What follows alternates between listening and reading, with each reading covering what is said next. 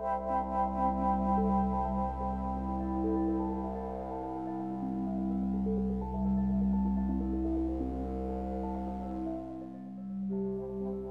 Suzi ile Kırılgan Sohbetlere hoş geldiniz. Ben Suzi Amado, klinik psikolog ve dışavurumcu sanat terapistiyim. Yanımda da Öznur Tralıoğlu Seyhan var. O da psikolog, meslektaşım ve aynı zamanda medya sektöründe çalışıyor. Hoş geldin Öznur. Hoş bulduk Suzi'cim. Ben bugün birazcık bu e, çok sık duyduğumuz bir takım şeylerden bahsetmek istiyorum. Ve hani o, o kavramlarla oynamak istiyorum ve sonunda da gerçekten mutlu olmaya, e, nasıl mutlu olabiliriz'e bağlamaya niyet ediyorum. Şöyle, e, ben etrafta şunu çok duyuyorum. Bunu yapmam lazım, şunu yapmam lazım. İşimde mutlu değilim. Hayatımda sıkışmış hissediyorum. Her gün yani mesela çalışmayan insan her gün evde aynı şeyleri yapıyorum ve yine kendime vakit ayıramıyorum yetemiyorum, yetişemiyorum ama sanki böyle yapılacak işler listemizle hayat standardımızın arasında bir yerde yaşıyoruz ve bir türlü çıkamadığımız bir çarkın içindeyiz. Ama bu çarkın içinde olmaktan kastım yani sabah 9'da işe gidiyoruz, akşam 6'da çıkıyoruz ve o 9-6 çarkı değil. Sabah 9'da işe gidiyoruz, akşam 6'da işten çıkıyoruz mesela. Ama o arada mutlaka bir beş defa ben niye bugün buradayım diyoruz. İşte e, ben bu işi aslında yapmak istemiyorum ama para kazanmam gerekiyor diyoruz. Ya da işte e, evi derleyip topluyoruz ve işte sürekli en düzgün halde olmasını istiyoruz. Ama e, bunu yaparken böyle bir sakin, rahat ve mutlu değiliz de Üf, yine çok iş var diyoruz. Of bunu böyle yapmalıyım diyoruz. Sanki bunları çok duyuyoruz ve bu sıkışmışlık hissi beni ilgilendiriyor. Seni ilgilendiriyor mu? İlgilendiriyor çünkü ben de aynı şeyleri yaşıyorum. Sen anlatırken onu düşündüm. Evet sürekli şikayet ediyorum. Ee, evet evi hep toplamam gerekiyor. Yani bu kadar işte evin derli toplu olması, temiz olması kafamızda yer ederken nasıl oluyor da evlerimiz bu kadar e, derli toplu olmaktan uzak oluyor ya da neden bu konu sürekli gündemde kalıyor ya da işinde mutlu olan sayısı neden bu kadar az en azından benim gördüğüm. Bu tabii biraz büyük şehirlerin ya da şehir hayatının e, insanların sorunu gibi e, ya da biz en azından o kısmını biliyoruz. Hı hı. Diğerlerini bilmiyoruz. Diğer işte daha taşrada yaşayan ya da kırsal nüfusta yani geçimini e, şehirdeki işlerle değil de kırsaldaki işlerle sürdüren insanların mutsuzluklarına benim bir bilgim yok. Elbette ki çok kısıtlı. Ama şehir hayatında gerçekten e, sıklıkla duyduğumuz ve gördüğümüz bir şey bu. Evet. Mutsuzluk hoşumuza mı gidiyor acaba? ya da mutsuz olmanın mutsuz olmaktan kaçınmanın yollarını mı bilmiyoruz? Ya da mutsuzluğu ne olarak tanımlıyoruz? Burada belki şuna bakmak gerekiyor. Hani biraz zamanın ruhu mevzu var ya. Bu zamanın ruhu mevzuunda bir takım şeyler statü göstergesi oluyor. Mesela bir dönem vardı ben daha gençken işte 18 değil 15-16 yaşlarımdayken ve ben buna katıldım farkında değildim. Yorgun olmak statü göstergesiydi. Yani sen yorgunsan başarılısın, kıvamdasın, şusun busun. Ee, başka bir dönem ve mesela ben 15 yaşımda her sorana yorgunum derdim. Böyle bir nasılsın diye soranlara çok yorgunum, çok çalışıyorum derdim. Hayır, hayatım boyunca lisede çalıştığım kadar bir daha çalışmadım. Yani üniversite yani. yüksek Doğruydu lisans, yani. şu an falan hani o lisenin çalışma temposunu bir daha yakalayamadım. Çünkü benim için çok zor bir liseydi yani. Şu anda da çok çalışıyorum ve yoruluyorum ama aynı şey değildi yani. Yorgunum diyordum. Sonra başka o zaman ilerledikçe meşgul olmak hı hı. bir statü şeyi oldu. Yani sen ne kadar meşgulsen o kadar başarılısın, iyisin, e, yaptığın işi iyi yapıyorsun. İşte anne olarak da ne kadar koşturuyorsan o kadar iyi bir annesin çocuğun için. E, çalışırken ne kadar çok işi sürekli yapıyorsan ve yaptığını söylüyorsan o kadar başarılısın falan. Yani hani meşgul olmadığın bir gün meşgul olmadığını söylemiyorsun. Hı hı. Hani nasılsın dendiğinde işler yoğun deniyor falan. Şimdi bence farkında olmadığımız bir zamanın ruhu var ve bu zamanın ruhu da memnuniyetsizlik. Yani herhangi bir şeyden sanki şikayet ettiğimiz zaman böyle bir ben çok iyiyim, çok çalışıyorum, çok emek veriyorum. Ee, böyle bir mesaj veriyoruz, böyle bir alt mesaj veriyoruz. Ve şöyle bir durum oluyor ki ben bunu geçenlerde yaşadım. Birisi size işler iyi gidiyor dediğinde insanlar şöyle bir kalıyorlar. Nasıl ya? hani bir yanıt verme ihtiyacı duyuyorlar. Hani bunu da yapabilirsin biliyorsun değil mi? Yani hani şu anda yeterince çok çalışıyorsan daha çok çalışman için sana hemen malzeme vereyim. Hayır bu benim için yeterli. Ben bununla mutluyum mu kabul etmekte zorlanıyoruz. E, ya biz kabul etsek bile başka birisi mutlaka orada bir yetersizlik vardır ve sen bunu yakalayamıyorsundur Çünkü mümkün değil başka türlüsü. diyor. Diyor. Bence böyle bir şey var. Hani bir tane çocuk şarkısı var. E, mutluysan ve biliyorsan alkışla diye. Evet. Eğer, E, söyleyebileceğin eğer kadar sen de şey mutluysan alkışla. Devamı ne? Eğer sen de mutluysan alkışla. Eğer e, mutluysan ve bunu biliyorsan alkışla gibi bir şey. Evet böyle bir şarkı var. Anneni seviyorsan alkışla. Kızım o kısmını söylediğinde ben gerisini dinlemiyormuşum demek ki. Anneni seviyorsan alkışla. alkışla. Evet. Çok tatlıymış gerçekten. hani e, bence bunu bizim zamanımızın ruhu mutluysan ve keyfin yerindeyse ağzını kapa ve otura çevirdi. Hmm, Nazar değer diye mi acaba? Hani böyle bir inanış da var aman söyleme gibi bir inanış da var. Ama sanki böyle bir garip oluyor. Yani bir o ortamda bir gariplik oluyor. Gösteriş yapıyormuş gibi oluyor değil mi sanki? Ben çok mutluyum. Yani mutlu bir ailem var. Mutlu bir evliliğim var. İşte çocuğum da iyi, mutluyuz. Biz mutluyuz dediğinde bu gösteriş mi oluyor? İşim iyi, çok iyi gidiyor, çok başarılıyım. öyle de algılanabiliyor ama şey gibi de algılanabiliyor. Yani mesela bunu söylediğin anda Yok yok kesin bir şey vardır bunun Evet. altında. Kesin, kesin kocası aldatıyor. aynen hani ya da e, işinde mutluysa aslında yükselme potansiyeli var ve çaba sarf etmiyor. Hı hı. Ya da e, yani sonuçta basit bir iş yapıyor herhalde. Yapıyor, bitiyor. Tamam yani. Ben de böyle çok özeniyorum böyle insanlara.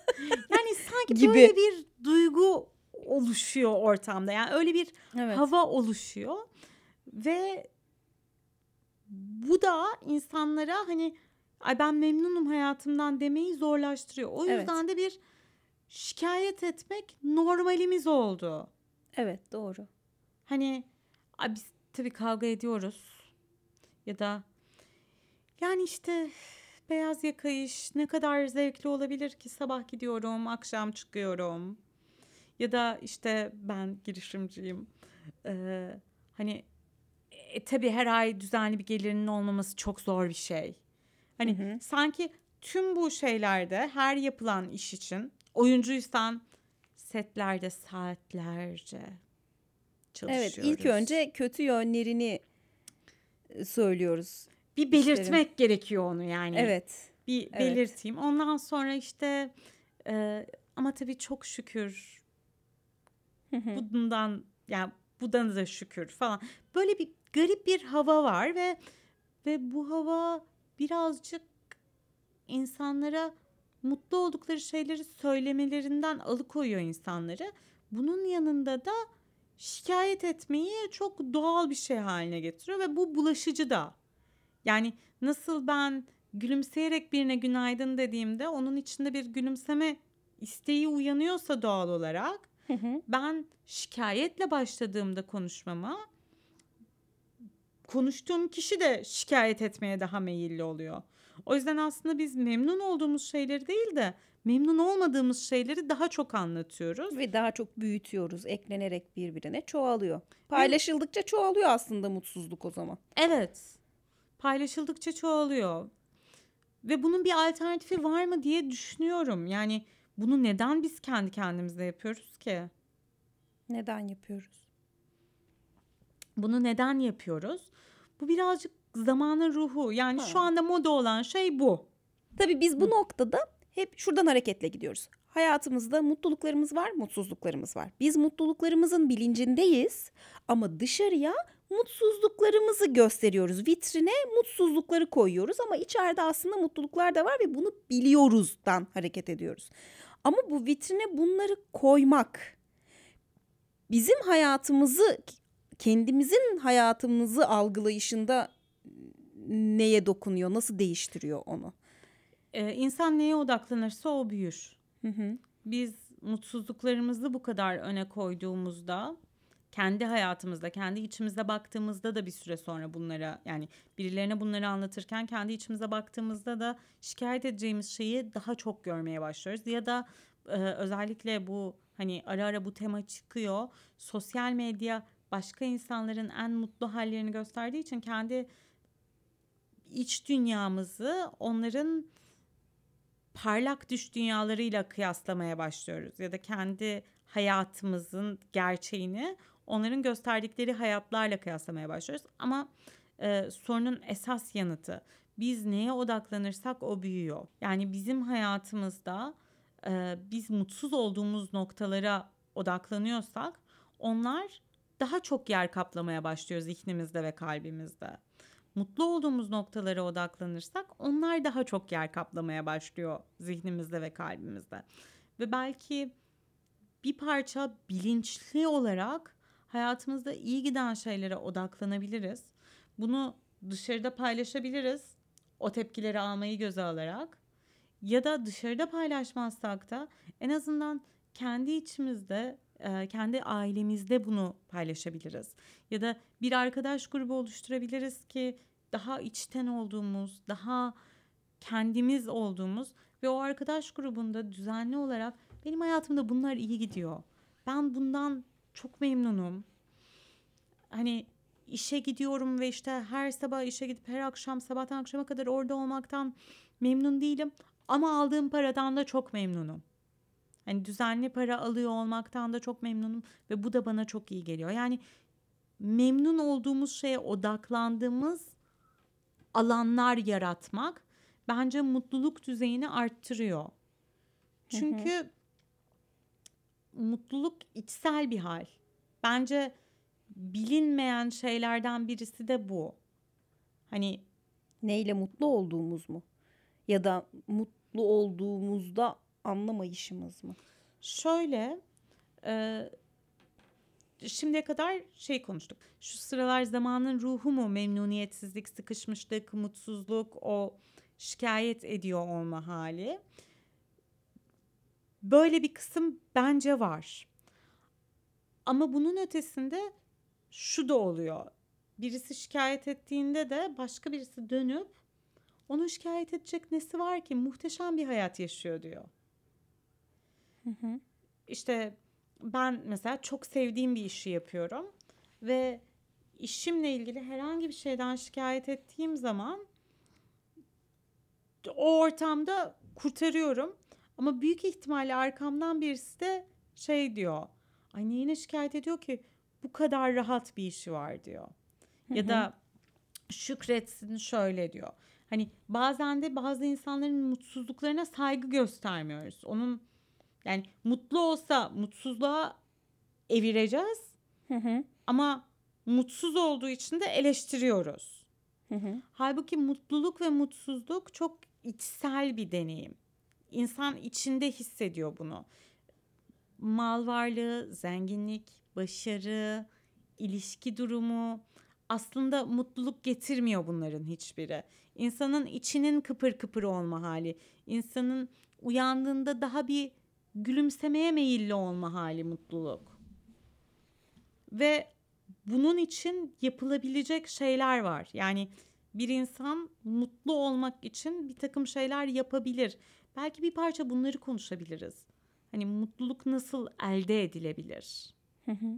Yani şöyle bir durum var tabii. Herkes kendi eee, acaba şu mu yani ben senin söylediğin şeye takıldım da gerçekten niye diğer insanların mutsuzluklarını görmeyi bu kadar çok istiyoruz kısmına takıldım hala. Onu düşünüyorum yani neden istiyoruz bunu? Kendi hayatımızdaki mutsuzluklarla yüzleşmekten korktuğumuz için bence. Bu yüzden her türlü derdin, sıkıntının, kaygının anlatıldığı televizyon programları en çok izlenme oranlarına sahip olan programlar. Bu yüzden en acıklı diziler tutuyor. Bu biraz coğrafyayla mı ilgili bilmiyorum.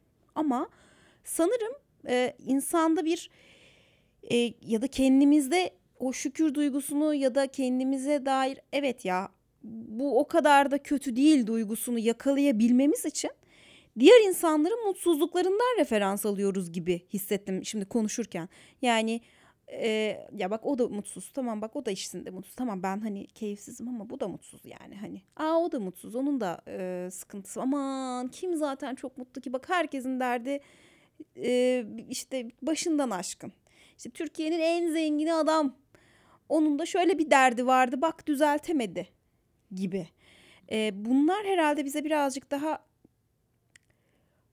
yaşadığımız olumsuzluklarla yüzleşmek için güç veriyor galiba. O yüzden de insanların mutsuzluklarını duyma hoşumuza gidiyor. Mutluluklarının altında hep bir çapanoğlu arıyoruz yani. Hani Hmm. mutluysa ha, bu bu yüzden. Kesin bu yüzden.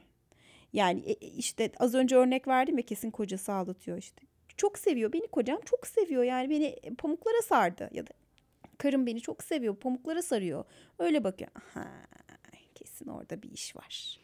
Kesin hediye de alıyor mu? İşte alıyor. Ha, falan. Ee, sen onu söyleyince bunu hatırladım. Bir de şunu hatırladım. Gerçekten zamanın ruhu zaman zaman da tekrar ediyor olabilir. Yani bu bahsettiğin şey aslında işte 17. 18. yüzyıl Rus edebiyatına hani bakarsın hani çoğumuzun evine girmiştir okumuşuzdur Dostoyevski işte bu o orada da böyle bir hava vardı. O melankolinin bir prestiji vardı. Ne kadar melankolik varmış yani. Ne kadar o ne kadar melankolik bir kadın, o kadar güzel bir kadın. Herhalde zaman ruhu tekrar ediyor. Sen bunu söylerken onu düşündüm. Ee, yorgunluk dedin mesela. Demek ki onun da çağı tekrar gelecek. Yine çok yorgunum deyip e, prestij kazanacağız yani. Evet yani belki birazcık içimize bakmak yerine yani ben kendi içimdeki sıkıntıya bakıp onunla ilgili ne yapabileceğime bakmak yerine ha onda da sıkıntı var, onda da sıkıntı var, onda da sıkıntı var demeye kayabiliyor insanlar. Ama tam da dediğini yapmamız lazım. Mutlu olacağımız şeyleri bulmamız lazım bu noktada. Nasıl yapacağız onu peki? Şöyle bir e, beni ne mutlu ediyorsa onu düzenli yapmak. Yani ve bu bazen çok küçük şeyler. Örnek hı. veriyorum beni mesela filtre kahve içmek çok mutlu ediyor. Hı hı. Ya da işte e, sabahları Türk kahvesi içmek çok mutlu ediyor. Hafif bir kahve bağımlılığı durumum var benim tabii burada. Açıklayayım yani. Eee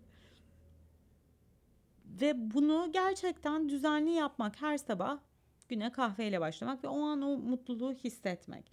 Bazısına yürüyüş yapmak iyi gelir, bazısına sergi gezmek iyi gelir, bazısına değişik yemekleri denemek iyi gelir, bazısına meditasyon yapmak iyi gelir.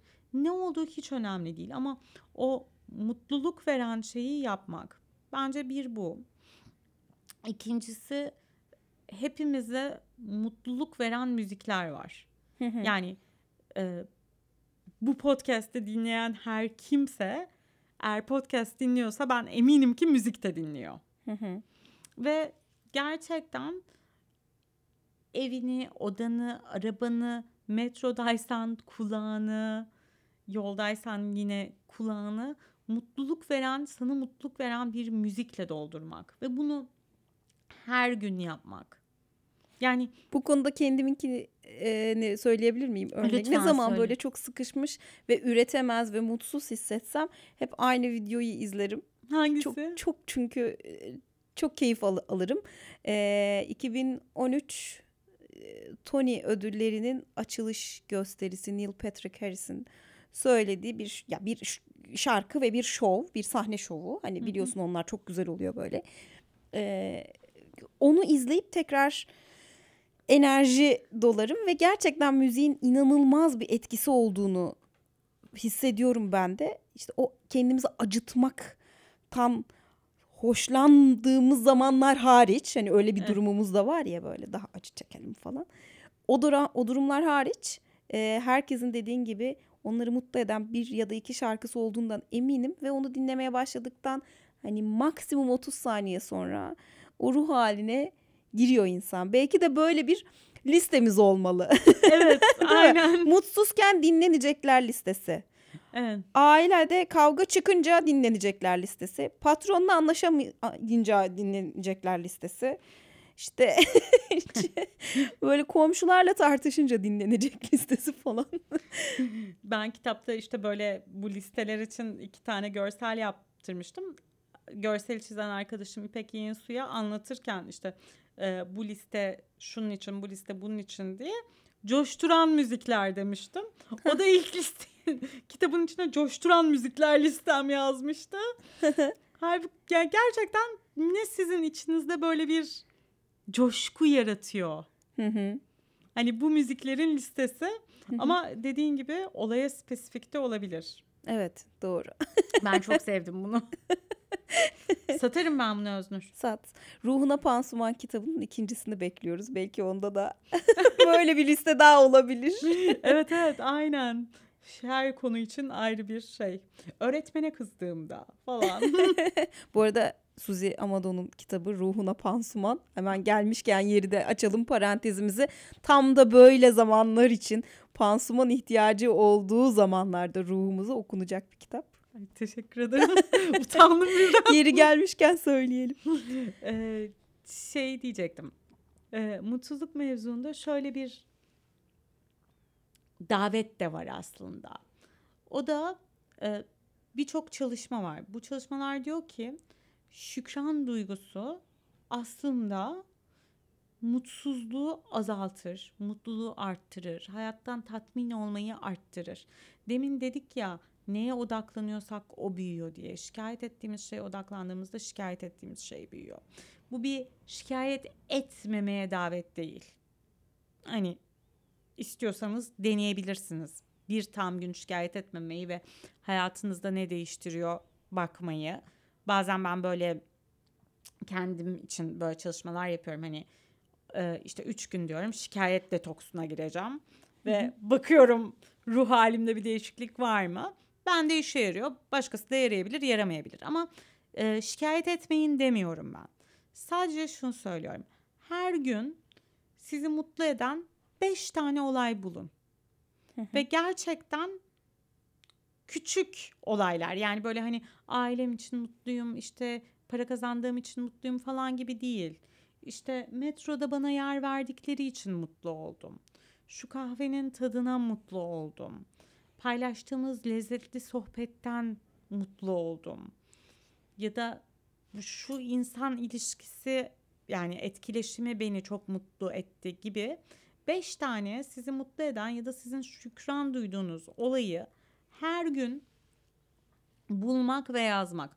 Ama onun dışında normal hayatınızı yaşamaya devam edin. Yani şikayet edecekseniz edin. Yani o ne yapıyorsanız yapın. Sadece bunu eklemek bile bir süre sonra odağınızı buna geçirecek. Çünkü biz günümüzü bunları fark ederek yaşadığımız zaman zaman içerisinde yaşadığımızda zaman içerisinde buna odaklanmaya başlıyoruz ve konuşmanın başında dedik ya odaklandığımız şey büyüyor. Bir süre sonra daha keyif aldığımız şeyler bizim için daha büyük ve daha önemli oluyor. Ve ondan sonra tabii dengeyi bulmak gerekiyor. Ben bunu ne kadar paylaşacağım? Çünkü eğer mutluluğu paylaştığımda bunu taşıyamayan ya da bu konuda beni eleştirecek ya da benim enerjimi düşürecek insanlar varsa etrafımda mutsuzluğumu da paylaşmayayım, mutluluğumu da paylaşmayayım. Yani hani şikayet etmeyi bıraktım ama hani her şey harika falan demeye de lüzum yok. Yani aslında kendi o iç mutluluk halimize sahip çıkmamız da gerekiyor. Evet, o zaman belki şununla bitirebiliriz. Kendi mutluluğunuzu yakalamaya ve ona sahip çıkmaya, onu korumaya bir davet. Nasıl çok sevdiğimiz bir şeyi koruyorsak, işte mesela çocuklarımızı koruyoruz. Mutlu olsunlar istiyoruz. Üzülmesinler diye emek veriyoruz. İşte yaptığımız işin iyi olması için emek veriyoruz ve onun iyiliğini koruyoruz. Ya da evimizin bir düzeni var ve onu korumak için emek veriyoruz. Kendi iç dünyamızı korumak için emek vermeye bir davetle bitirsek. Güzel olur. Çok teşekkür ediyorum. Ben. İyi teşekkür ki ederim. buradasın. Mutlu haftalar. Mutlu haftalar efendim.